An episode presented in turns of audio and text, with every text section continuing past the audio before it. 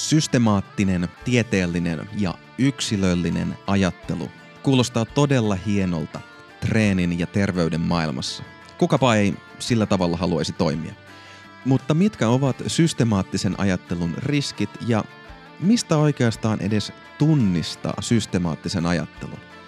Joskus nimittäin on äärimmäisen tärkeää pystyä ajattelemaan monimutkaisesti, mutta toisinaan on myös ok sanoa itselleen turpa kiinni ja kyykkää.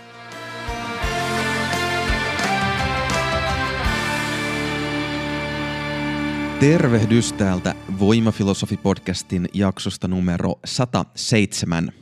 Ja tämä jakso on suoraa jatkoa edellisjaksolle, jossa päästiin puhumaan systemaattisesta ajattelusta treenaamisessa. Jaksosta 101 on alkanut katsaus siihen, että kuinka monimutkaisia ajatuksia, kuinka monimutkaista toimintaa meillä ihmisillä voi olla, miten se kehittyy aina sieltä solutasolta siihen, että me ollaan aikuisia punttaajia ja terveydestä kiinnostuneita tyyppejä. Ja viimeksi päästiin niin sanotun hierarkkisen kompleksisuuden mallin tasolle 12. Eli aika pitkä matka ollaan tultu. Ja se taso 12 on ponnistanut sieltä kahdelta edelliseltä tasolta, jossa opittiin käyttämään abstraktioita. Tasolla 10 esimerkiksi oivallettiin treenivolyymi ja treeniintensiteetti. Tasolla 11 me opittiin yhdistelemään näitä.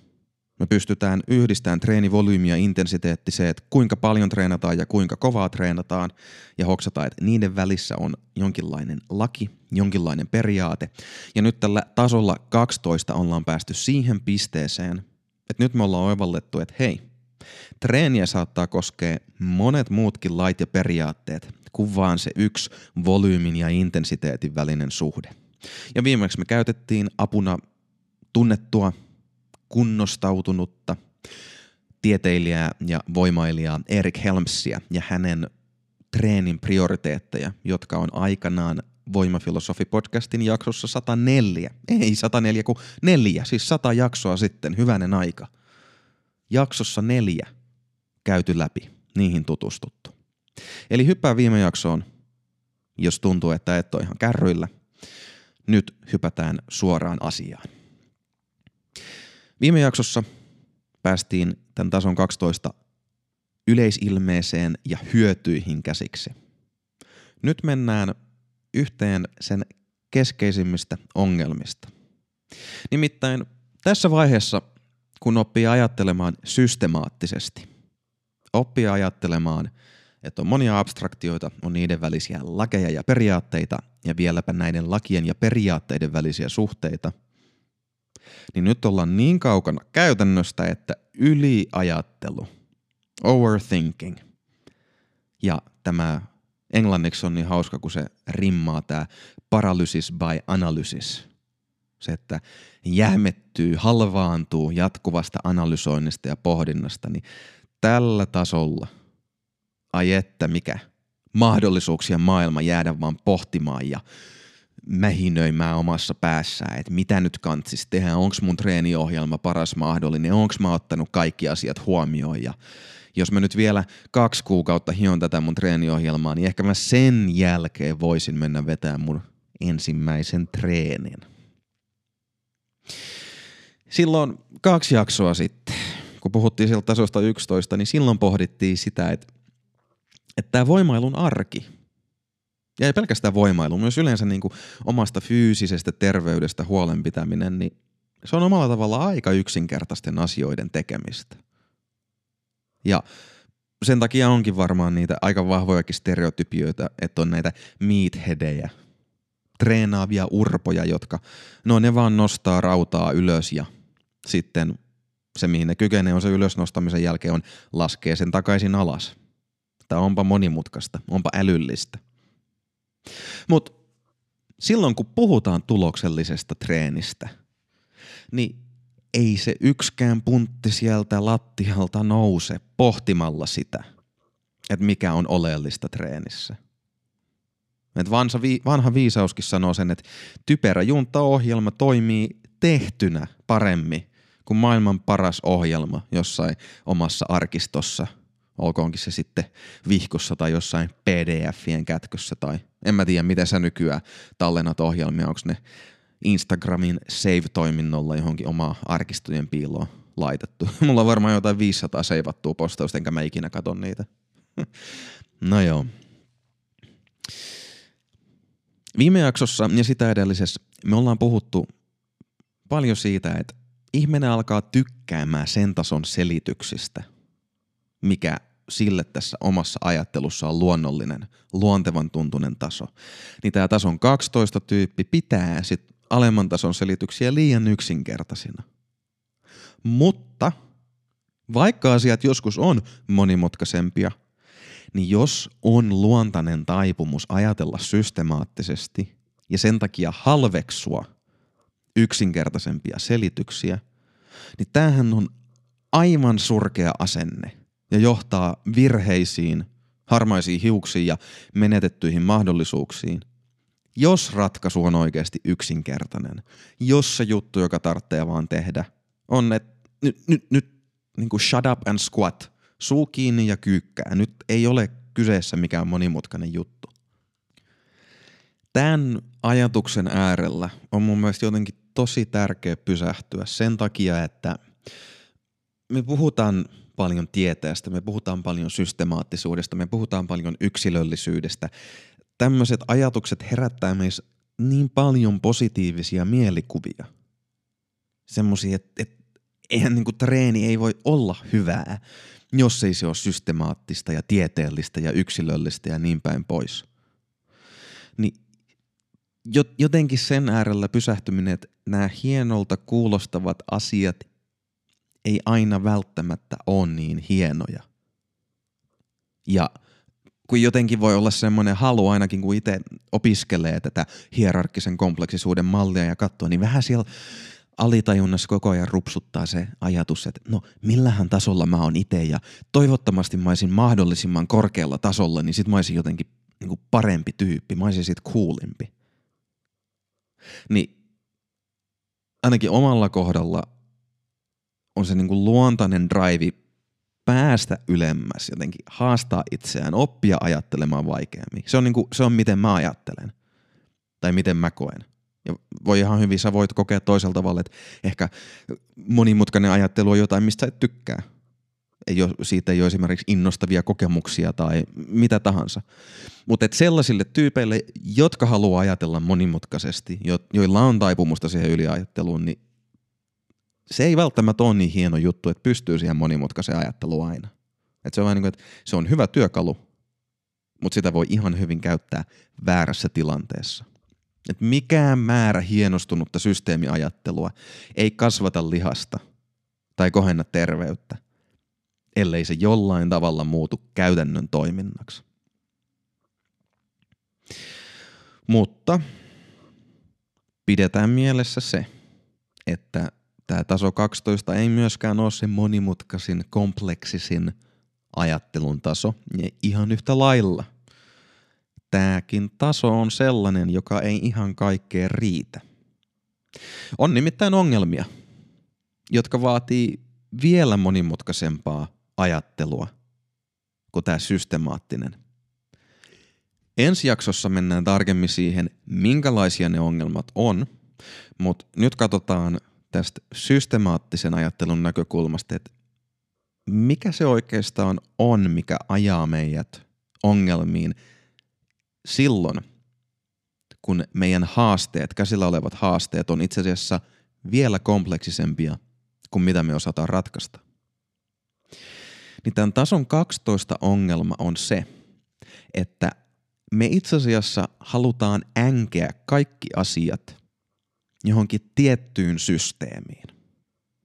Eli ihan niin kuin siellä tasolla 10, se tyyppi, joka on nyt oivaltanut vaikkapa treenivolyymin salat – ja se haluaa miettiä kaikkea vaan treenivolyymin näkökulmasta, että tämä on nyt se, tää on se uusi kiiltävä hieno juttu. Kaikki ratkeaa tällä, kun mä saan volyymin haltuun. Niin ihan samalla tavalla sitten tällä tasolla 12 on se oma puolueellisuus, ja tässä tapauksessa se ei ole enää se yksittäinen abstrakti ajatus, eikä se yksittäinen laki tai periaate, vaan nyt se on se joku tietty systeemi.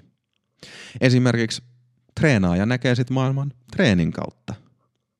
Ja aika helposti se alkaa keksimään sit vertauskuvia ja niin änkemään kaikkea muutakin elämän sisältöä, elämän ilmiöitä siihen, että no, miten mä voisin ajatella tätä treenin näkökulmasta. Tämä seuraava esimerkki ö, ei ole treenimaailman juttu, mutta tästä aivan elävä esimerkki, jonka itse olen kokenut, niin aikanaan yliopistolla mä luin jonkin verran myös taloustieteitä ja sieltä muistan semmoisen vanhemman professorin. Ja hän kertoi aina, hän muisti puhua siitä, että miten kaikki maailmassa on taloutta ja kaikkea voi ajatella talouden lakien kannalta. Esimerkiksi pihakoivujen kasvu. Kun hän oli tarkastellut mökillään sitä, miten pihakoivut ja muut puut kasvaa, niin hän oli alkanut miettiä sitä, että no hei, itse asiassa tämä puiden koko, se kuinka paksuiksi niiden rungot kasvaa, kuinka korkeiksi ne kasvaa, kuin tuuheiksi niiden lehvästö muuttuu, niin tätähän voi alkaa miettimään itse asiassa taloustieteen käsitteistöllä. Niin mun mielestä tämä on jotenkin aivan oivallinen esimerkki siitä, että on tyyppi, joka osaa ajatella systemaattisesti ja siitä on tullut hänelle elämän ura, elämän tehtävä, se on massiivinen osa hänen identiteettiä. Ja sitä kautta hän sitten sovelsi sitä kaikkeen, mitä hän ympärillään näki. Oli jopa kirjoittanut kirjan tästä aiheesta. Samalla tavalla, jos joku vaikkapa ajattelee treenimaailman puolella kehoa koneena, näkee sen, että hei tässä on vipuvarsia, lihakset on niin kuin moottori, sitten siellä on keskustietokone, aivot, sieltä lähtee hermosignaaleja, ne on, ne on sähkösignaaleja ja sitten on kemiallista toimintaa ja kaikkea muuta. Et, että keho on biomekaniikkaa ja fysiologiaa ja hormonitoimintaa. Niin sitten se ihminen alkaa näyttää semmoiselta biomekaaniselta koneelta. Ja kaikki treeniin liittyvät haasteet yritetään ensisijaisesti ratkaista sen biomekaniikan näkökulmasta. Ja tällä tasolla on siis valtava riski sen kanssa, että selittää asiat sen oman lempparisysteeminsä avulla. Ja tällöin saattaa jäädä huomaamatta se, että niin kuin on monia eri abstraktioita ja on monia eri lakeja ja periaatteita ja näistä muodostuvia systeemeitä, niin meillä onkin eri säännöin, erilaisin lainalaisuuksin toimivia systeemeitä. Että se biomekaanikko saattaa vähät välittää psykologiasta. Ja urheilupsykologi sit aliarvioi liikuntatieteellisesti perustellun ohjelmoinnin tarpeen. Ja urheilutoimintaa pyörittävä henkilö taas saattaa miettiä kaikkea ikään kuin sosiaalisten suhteiden ja seuran sisäisen ja vaikkapa muiden instituutioiden välisen politiikan summana. No, toki. Kyllä aika moni tiedostaa tämän ongelman. Ja sitä varten on kehitetty aika paljon ajattelun työkaluja. Tämmöisiä voi bongata. Ja näistä enemmän sitten ensi jaksossa, mutta ihan vaan esimerkkeinä. Jos miettii tiedemaailmaa, niin aika usein käytetty ilmaus poikkitieteellisyys kuvastaa sen oivaltamista, että hetkonen, kaikki asioita ei voikaan selittää yhden systeemin näkökulmasta. Että meidän pitää alkaakin yhdistää näitä eri tieteellisiä järjestelmiä – biomekaniikka esimerkiksi hyvä esimerkki. Siellähän taustalla on tämmöinen poikkitieteellinen oivallus siitä, että hetkonen, meillä on biologiaa, eläviä olentoja, mutta sitten meillä on mekaniikkaa, joka liittyy enemmän siihen, miten fysiikka toimii, miten fysiikan lait toimii. Mitäs tapahtuu, jos me aletaan vertailemaan näitä, yhdisteleen näitä? No sitten syntyy biomekaniikka ja sitä kautta syntyy uusia työkaluja. Treenimaailmassa on useampia kertoja jo näiden reilun sadan jakson aikana maininnut sellaisen suhteellisen uuden virtauksen, kun on alettu puhua biopsykososiaalisesta ajattelutavasta. Niin siinä nyt taas pilkotaan se osiin. Biologia, psykologia ja sosiaaliset elementit. Et kappas vaan. Meillä on erilaisia ajattelun systeemeitä. Voidaan katsoa asioita biologian, psykologian, sosiaali, sosiaalisten elementtien näkökulmasta ja miten ne toimii yhdessä. Jaksoissa 22-34, kun puhuttiin siitä, mitä terveys on, niin siellä puhuttiin syvästä terveydestä. Siellä oli tämän biologisen, psykologisen ja sosiaalisen elementin lisäksi myös ympäristöön liittyvät asiat ja sitten se filosofisempi, eksistentiaalinen puoli, mikä myös on osa terveyttä. Et hei, siinäkin on taas monta juttua. Ok, sellaista suhteellisen korkealentoista kelaa. Uppoudutaan nyt sit siihen konkreettisempaan maailmaan, mitä tämä taso 12 voi edustaa. Viime jaksossa päätettiin siihen, että tullaan puhumaan tästä voimailija- ja valmentajalegenda Louis Simmonsista ja hänen Westside Barbell-menetelmästään. Hyvin käytetty, hyvin tunnettu treenimenetelmä. Tunnetaan myös nimellä conjugate, conjugate method ja toisinaan concurrent eli concurrent method. Tiivistettynä sen ajatus on se, että voimailija, voimanostaja treenaa useampia eri ominaisuuksia samanaikaisesti ja siitä sitten syntyy toivon mukaan hyviä tuloksia. No, mä henkilökohtaisesti, vaan omassa treenissäni on tosi vähän noudattanut tätä, mutta mun mielestä silti tämä Simmonsin muotoilema systeemi on tosi hyvä esimerkki siitä, että miltä se systemaattinen ajattelu voi näyttää treenimaailmassa. Ja jotenkin tosi puhuttelevalla tavalla sitten yksi, tämän Louis Simmonsin kenties tunnetuin oppilas on voimailija Dave Tate, jos olet ikinä pyörinyt YouTubessa ja muualla ja voimailuskenessä enemmän siellä sosiaalisessa mediassa, niin Dave Tate ja hänen Elite FTS, Elite Fitness-firmansa on yksi isoimmista niin kouluttajista ja laitevalmistajista, mitä alalla löytyy. Et valtavat määrät artikkeleita ja nimenomaan tämmöiset karskit ärhäkät voimailijat Jenkeissä on aika usein täällä Dave Tatein tallissa käyneet. Ja se mitä tämä Dave sanoi Simmonsista, rakkaasta valmentajastaan, sanoi, että kaikkien näiden vuosien jälkeen en voi vieläkään käsittää, miten Louis onnistui luoda meidän treenimenetelmämme. Niin tähän jotenkin aika inhimilliseen kommenttiin tiivistyy hyvin se, että esimerkiksi tämä Dave, joka on kyllä menestynyt bisnesmies, niin ainakin miten hänen niin kuin, tapaansa kommunikoida ja keskustella, hänen kirjoittamia artikkeleitaan, miten niitä lukee, niin hän ei taida olla ihan semmoinen tyyppi, joka luontaisesti ajattelee tälleen systemaattisesti. Mutta Louis Simmons näytti semmoiselta tyypiltä, ainakin sen perusteella, mitä hän on saanut aikaiseksi.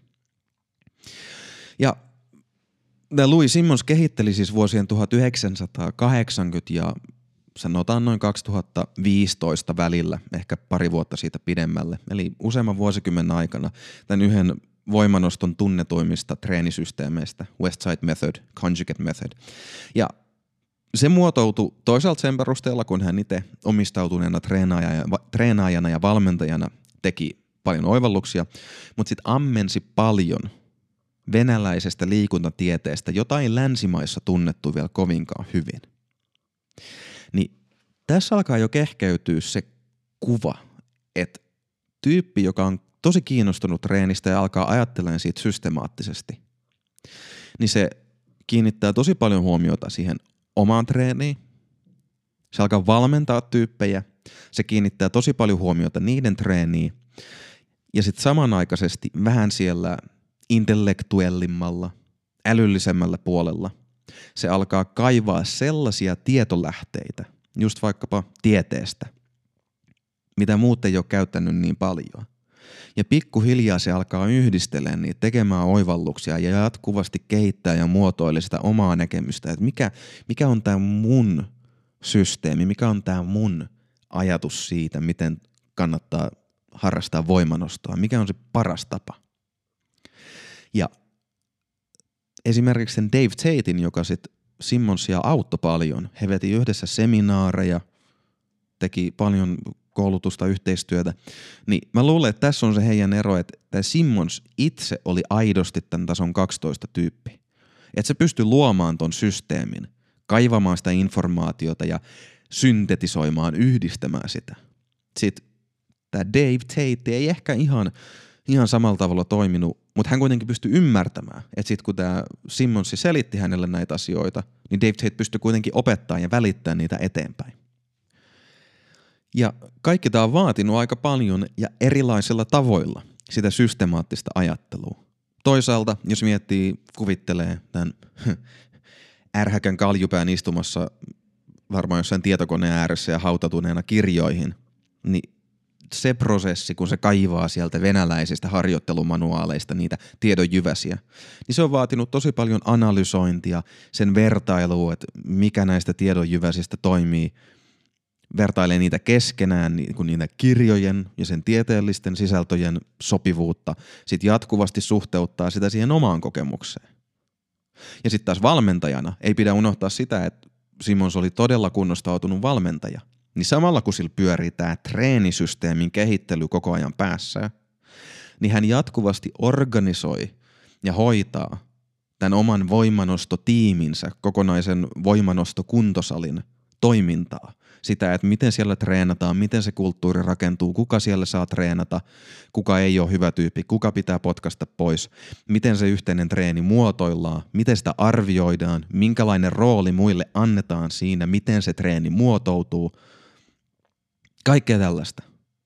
Ja sen lisäksi, ja mä luulen, että tässä kohtaa sitten ehkä tämä Simonsin niin kuin pedagoginen osaaminen, sitä on kritisoitu paljon, että hänen artikkelit on selkosia ja niin kuin, no, niistä on ehkä aika vaikea saada otetta. Niin että siinä, missä hän oli oikein taitava ja ansioitunut valmentaja ja kehitteli vielä tosi omaperäisen treenisysteemin, niin sitten taas tässä koulutuspuolella, siinä miten hän kommunikoi niitä ajatuksiaan – niin sielläkin hän teki sitä, mutta ei ehkä ollut ihan niin systemaattisesti perille siitä, että mitä se vaatii, että pystyy muotoilemaan hyviä opetussisältöjä. Miten niitä kannattaa muuttaa siitä riippuen, että minkälainen oppija, minkälainen tyyppi se on, jolle mä yritän opettaa näitä.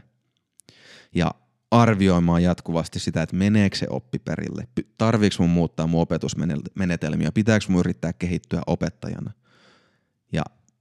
Miten mun kannattaa opettaa muita ihmisiä, sit kun oli vielä se tilanne, että hänen piti opettaa muita ihmisiä opettamaan sen treeniohjelman eteenpäin välittämistä. Että miten se tapahtuu, ikään kuin muuttua kouluttajien kouluttajaksi. Niin se on jo tosi abstraktia. Siinä vaatii todella monen eri systemaattisen ajattelumallin yhdistämistä, että siinä voisi olla tosi mestarillinen. Ja viimeisenä konkreettisena esimerkkinä, niin nostaa hyvin esiin sen, mitä tasolla 12 voi myös odottaa mahdollisesti, on itse asiassa konkreettisten keksintöjen tekeminen. Simmons nimittäin on kehittänyt useampia eri treenilaitteita ja niistä tunnetuin on nykyään aika monilta, ehkä vähän tämmöisiltä enemmän HC-kuntosalilta löytyvä ö, Reverse Hyper, semmoinen alaselän treenilaite siinä maataan mahallaan ja siellä alalla alhaalla vipuvarsi heiluu, siihen on omat nilkat kytkettynä ja se on aika pidetty, aika tykätty alaselän treeniväline. Niin sekin on vaatinut omanlaista ymmärrystä siitä, että miten metallia voidaan muovata, pitää olla jonkinlaista insinöörin ymmärrystä siitä, että miten mekaniikka toimii, miten vipuvarret, miten voimat toimii ja niin päin pois. Että kyllä tämä Louis Simmons, se on ollut aikamoinen, aikamoinen powerhouse älyllinen voimamies myös voimailun maailmassa. No niin, nyt alkaa olla systemaattisen ajattelun taso jossain määrin paketissa. Enää muutamia oivalluksia, muutamia pointteja, että se iskostuu mieleen vielä paremmin. Tuossa oli jo kattava katsaus siihen, että miltä treenimaailman näkökulmasta – tämän Louis Simmonsin esimerkin avulla, niin miltä se voi jotenkin näyttää, se kun joku tyyppi oikeasti pystyy toimimaan, ajattelemaan tällä tasolla, ratkaisemaan tämän tason ongelmia. Mutta yhä se ongelma, joka tällä tasolla syntyy, on se, että jotenkin se oma katsantotapa maailmaan on kiinni siinä omassa systeemissä mikä toki mahdollistaa sen, että jollain tavalla se voi vaikuttaa aika joustavalta se ajattelu. Että ei heti tule sellainen olo, että hei, sä ajattelet maailmasta ihan mustavalkoisesti, että eikö sä nyt näe sitä, että kuinka, kuinka monta eri asiaa maailmassa kuuluisi ottaa huomioon. Mutta sitten kun sitä pintaa alkaa raaputtaa, niin sieltä löytyykin se, että siellä on se yksi systeemi, joku yksi tapa katsoa maailmaa ja sen varissa toimitaan. Hyvänä treenimaailman esimerkkinä on tämän Dave Tatein, hän on kirjoittanut tämmöistä niin kuin elämän filosofiaa, ja taitaa hänen Instagramissa hänen tunnuksensakin olla myös under the bar, tangon alla. Eli hän niin kuin käyttää treenin kautta oppimiaan elämän oivalluksia ja sit niitä kaikkia haasteita, mitä hän on siellä kohdannut, niin hän, hän suhteuttaa niitä elämään laajemmin. Niin tässä on hyvä esimerkki siitä, että se treeni on tälle Dave Tateille niin tärkeä, niin keskeinen asia, että siitä tulee se tapa katsoa kaikkea muuta elämää. Ja samalla tavalla Simmonsilla. Se oman treenijärjestelmän muovaaminen, voimanosto, voimanosto lajina, elämäntehtävänä, niin se on ollut hänen juttunsa. Tai niin kuin oli se taloustieteen proffa. Niin hänelle se juttu oli, että vaikka löytyy sitä joustavuutta silleen, että, että voi uuden asian kohdatessa olla silleen, että hei, onpa, onpa muuten mielenkiintoinen juttu, mitähän, mitähän noi puut kasvaa, enpä ole ennen miettinyt sitä. Niin sitten tuleekin, että no käynnistetäänpä se tuttu systeemi päästä. Että mitenhän mä voisin ymmärtää sitä puiden kasvua näiden taloustieteen käsitteiden avulla. Eli tällä tasolla 12 voi tehdä tosi merkittäviä keksintöjä, mitä kovinkaan moni muu tyyppi ei tule itse ajatelleeksi. Mutta silti saattaa jäädä jumiin sit siinä, jos pitäisi pystyä laajentamaan uusiin systeemeihin, kokonaan uudenlaisiin ajattelutapoihin. No nyt ihan lopuksi, niin kuin kaksi jaksoa sitten jakso päättyi siihen, että oli vielä näitä treeniliike, ohjelmointia, esim. valmentamisesimerkkejä siltä, että minkälaiselta voi kuulostaa se argumentointi, se puhe, kun toimitaan tällä tasolla 12. Et jos otetaan muistutuksena ja otetaan yksi esimerkki sieltä tasolta 10 ja tasolta 11, niin tasolla 10 vaikkapa treeniliikkeen kohdalla voi olla tämmöinen, että syvät kyykyt on pahaksi polville, ne rikkoo polvet, koska polvia ei yksinkertaisesti ole suunniteltu syviin kyykkyihin isoilla painoilla. Sellaista yhden abstraktion kanssa mietitään ja pyöritään. Sitten tasolla 11 Syvät kyykyt on hyvä treeniliike, mutta kaikkien polvet ei kestä niitä, ja joskus ne kannattaa jättää pois kokonaan. Okei, vähän maltillisempaa, vähän kokonaisvaltaisempaa, mutta riittääkö se vielä? Tasolla 12, jos miettii kyykkyjä, niin se voisi kuulostaa tämmöiseltä. Syvät kyykyt on yksi treeniliike muiden joukossa, ja kaikki liikkeet noudattavat biologian lakeja. Liikkeen syyttäminen vammoista ei ole fiksua, vaan on tärkeää ymmärtää liikkeen paikka ja rooli tieteellisesti perustellun treeniohjelman kontekstissa. Eli nyt ollaan jo useampi sanaisessa, monimutkaisemmassa, useampia abstraktioita ja jopa tätä systeemitason ajattelua ilmaisevassa puheen parressa. Et se on jo aika hyvä. Ohjelmoinnin kohdalla tällä tasolla 12 voisi kuulostaa tämmöiseltä, että – Mikään ohjelmoinnin metodi ei sinällään ole paras, vaan jokaista ohjelmointimenetelmää tulee arvioida sen taustalla olevien treeniä ohjaavien periaatteiden valossa. Kuten sanonta kuuluu, kaikki tiet vievät Roomaan. Toinen treeniohjelma vaan saattaa kulkea rankan vuoriston halkia, toinen vaikkapa metsän läpi. No joo, en tiedä. Siinä oli vähän runollisempi vertauskuva. Valmentaja tasolla 12 saattaisi kelata näin, että ei ole olemassa yhtä valmentamisen ja kommunikoinnin tapaa, joka toimisi aina. Hyvä valmentaja perehtyy monipuolisesti erilaisiin kommunikaation muotoihin ja perustaa valmennuksensa näitä muotoja yhdistävien periaatteiden varaan. Tai vaikka viimeisenä ravinto, siitä kun kiistellään niin hemmetisti yhä, niin Täydellistä ruokavaliota ei ole, ja jokainen terveellinen ruokavalio vaatii jatkuvaa, huolellista, tietoista suunnittelua. Täydellisyyteen ei kuitenkaan kannata pyrkiä, sillä arkielämän vaatimukset ja vaikkapa ruokaetikettien virhemarginaalit tekevät siitä mahdotonta. Eli ollaan päästy aika paljon joustavammalle, monipuolisemmalle ajattelun ja ongelmanratkaisun tasolle, mutta vielä on leveleitä jäljellä.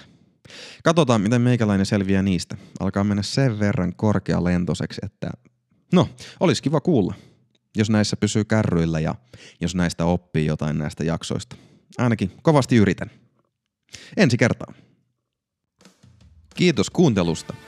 Jos jakso sai ajatukset liikkeelle tai opit jotain uutta, niin rohkaisen jakamaan jakson somessa tai vinkkaamaan sen ystävälle, hyvän saan tutulle tai vaikka sitten vihamiehelle. Lisäksi olisi mainiota, jos hyppäisit mukaan seuraamaan meikäläistä Instagramissa at jonne-voimafilosofi, sillä mä olisin kiinnostunut kuulemaan sun omin sanoin, että mitä ajatuksia tai kysymyksiä sulle jäi tästä jaksosta. Se tältä erää. Kuulemiin.